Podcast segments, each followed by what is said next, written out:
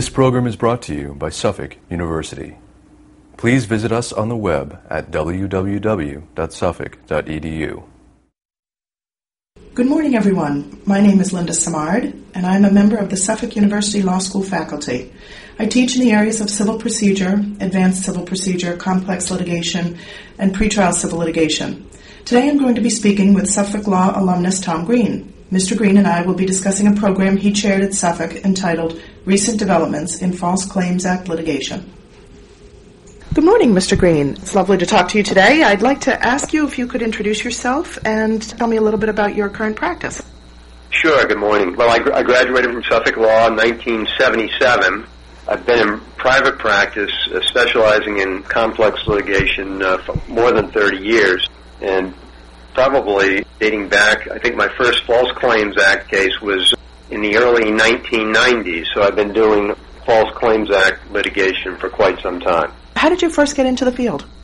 That goes back to my first case. And my first client, he was a graduate of West Point. He was working for a defense contractor, and they were working on a government awarded contract to build a satellite phone communication system that would be used out in the battlefield. And contract specifications called for that to operate in high heat if they were ever engaged in warfare in a, in a desert, for example. Mm-hmm. And uh, he observed, he was in quality control, and he observed that the equipment was not functioning at uh, high heat. And he reported that and recorded those observations and wrote many, many memos on it.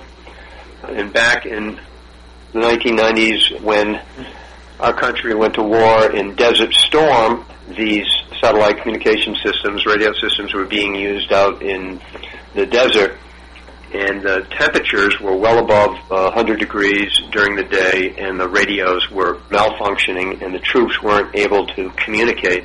They had to put bags of ice on some of the uh, units to try to keep the temperature down. When he learned of that, he wrote more memos to higher up the chain of command, and he was fired, Oh. literally escorted to the door. Wow. So that was my first introduction to the False Claim Act. He came to me, and you know, a false claim. Uh, maybe we'll talk about it a little bit later, but it can mean many different things. In that case, the equipment was not functioning to meet spec. They knew of it and they covered it up. So they were taking payment from the United States under a contract. Had the government known the truth, they wouldn't have been making payments. Very interesting That, that situation. case resulted in a recall, a repair, and rewarranty of of the product. Wow. And uh, And the beginning of a very good practice because Yeah. that opened the door for you into these m- many more of these types of claims. yeah, it did. Yes, yeah. I know recently you chaired a program here at Suffolk Law School titled Recent Developments in False Claims Act Litigation. Can you tell us a little about that? Yeah, I can. The program focused on the False Claims Act. I think maybe a little bit of introduction would be appropriate here. Yes. The False Claims Act, as you may know, is a statute that allows a private person to bring a case in the name of and, and on behalf of the government to recover damages for fraud or for false claims that are presented to the government.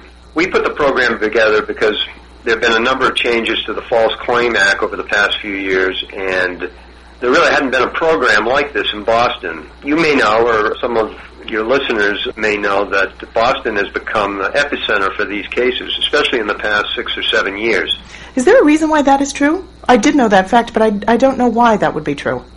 Well, it is because they- have quite a reputation on prosecuting healthcare fraud cases. Hmm. And since 1986, when the False Claim Act was strengthened, it has a couple of potent remedies. One is double or treble damages, and it also has a penalty provision that will allow penalties to be assessed in the amount of $11,000 for each false claim. But since 1986, when it was strengthened, the government has recovered $29 billion from these cases, and the District of Massachusetts has recovered about a third of that amount. And if you go back to 2004, and that was the first off-label promotion case, the Franklin case, which was my case, I filed. It was a case that the government didn't intervene in. Mm-hmm. And the claim there, in a nutshell, was that Pfizer was promoting a drug for an off-label use, meaning the FDA had not approved the use of the drug. Mm-hmm. Of course, government programs don't pay for off-label uses of a drug. Now, there's a there's an exception to that rule, but generally speaking, they don't pay for off-label uses of a drug. This theory was untested. The government didn't intervene in my case. As you may know, when these cases are filed, they're filed under seal. The government has 60 days to investigate the claims in the complaint decide whether they'll intervene. What's the consequence to a private lawyer like you regarding whether the government decides to intervene or not?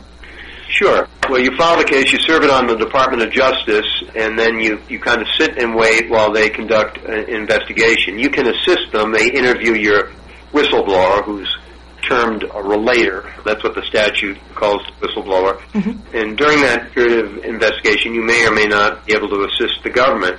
If the government decides to intervene in the case, they take the prosecution of the case over they're chiefly responsible for it. You can assist them, mm-hmm. uh, but they're in the driver's seat. I see. If they decline the case, then the attorney that filed it has the opportunity to prosecute the case. So he's kind of acting as private attorney general. Yep. And the statute, the False Claims Act, provides a reward for a whistleblower. The reward ranges from 15% to 30% of the amount ultimately recovered by the government, either in a settlement or a verdict. Mm-hmm. So if the government intervenes in the case, the reward provision provides the whistleblower with 15 to 25 percent. Mm-hmm. And if the government declines the case and the attorney prosecutes it, the award goes up and could range from 25 to 30 percent. I see. So it's it really is this bounty hunter idea where the members of the public are finding these areas of fraud against the government, and to encourage them to bring suit, they get a reward, a financial reward. Yeah, this statute dates back to President Lincoln's administration, and back at that time in the Civil War, there was gross and outrageous war profiteering the Union Army was being sold, you know, lame horses, rifles that didn't fire, and barrels of, of sawdust instead of gunpowder. Mm-hmm. And Congress passed this legislation. They wanted to see a partnership between private citizens who would act as the eyes and ears of the government to see a partnership between the private citizen and the government.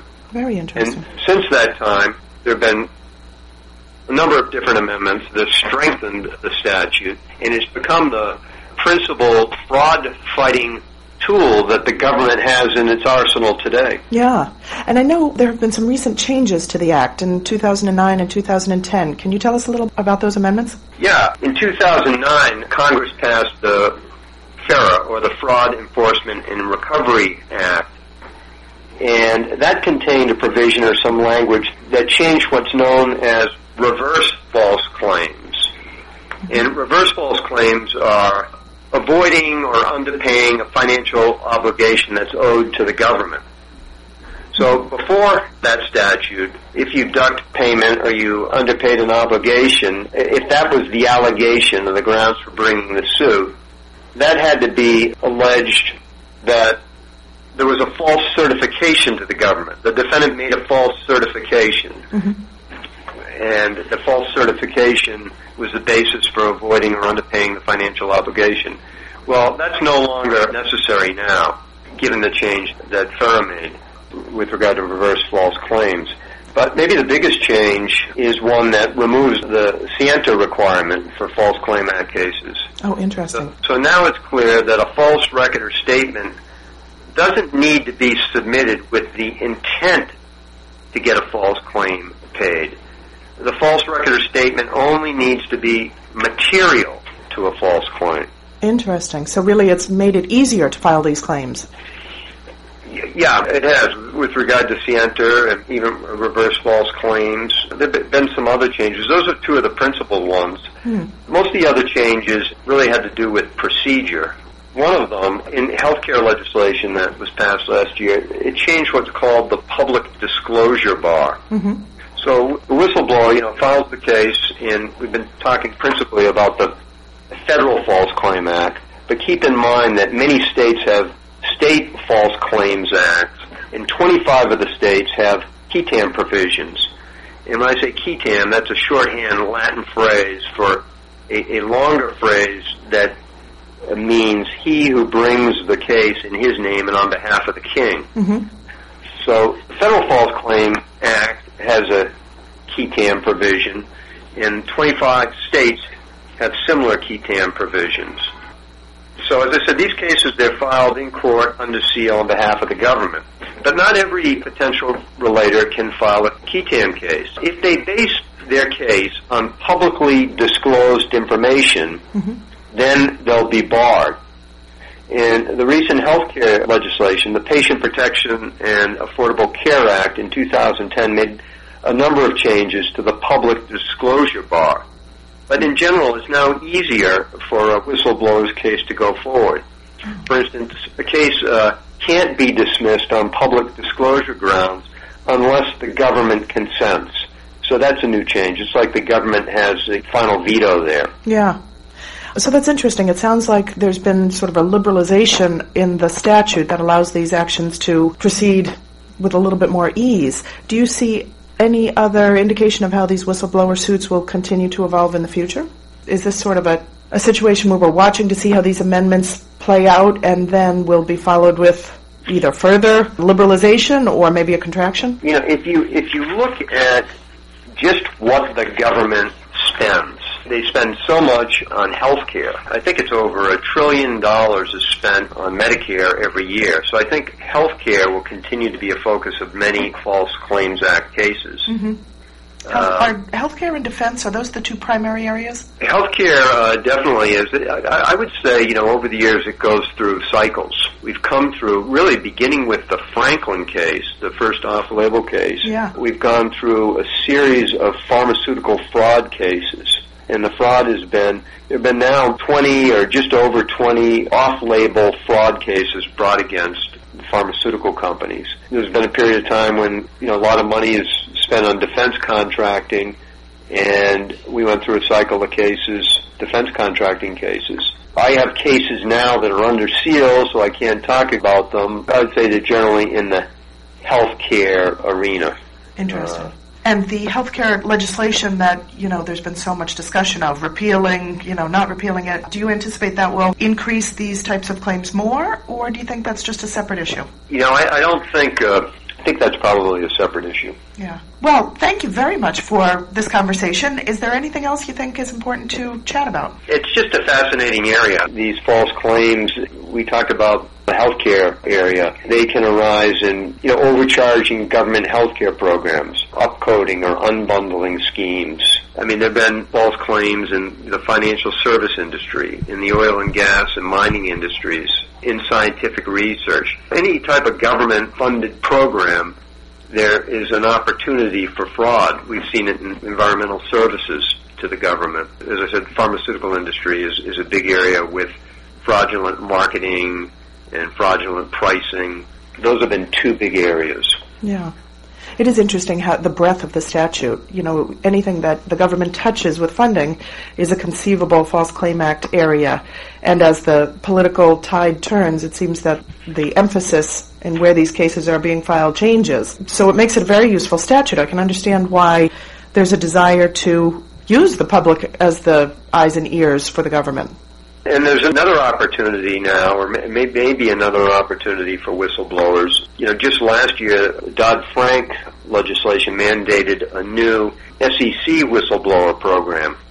Now, it's not quite like the False Claim Act because the SEC whistleblower can't file a lawsuit, but if he brings a tip under that program, if he brings a tip of a securities uh, laws violation to the SEC, and it results in a a million dollar or more monetary sanction against a publicly traded company, then the whistleblower can receive somewhere between 10 and 30 percent of the recovery as a reward. And as I said, the tips could involve anything, you know, from securities violations, in, insider trading, or misreporting assets and mandatory filings. The program hasn't been put in place yet. They're still waiting for the SEC to come up with regulations. They were supposed to be they're supposed to have the regulations presented to Congress uh, by April 21st, uh, but it hasn't happened yet. Wow, very interesting. Thank you very much for speaking with me today. This has been very interesting and informative on an important statute. Thanks for inviting me. I enjoyed it.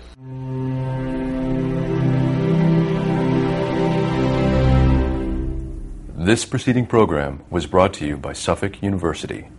Please visit us on the web at www.suffolk.edu.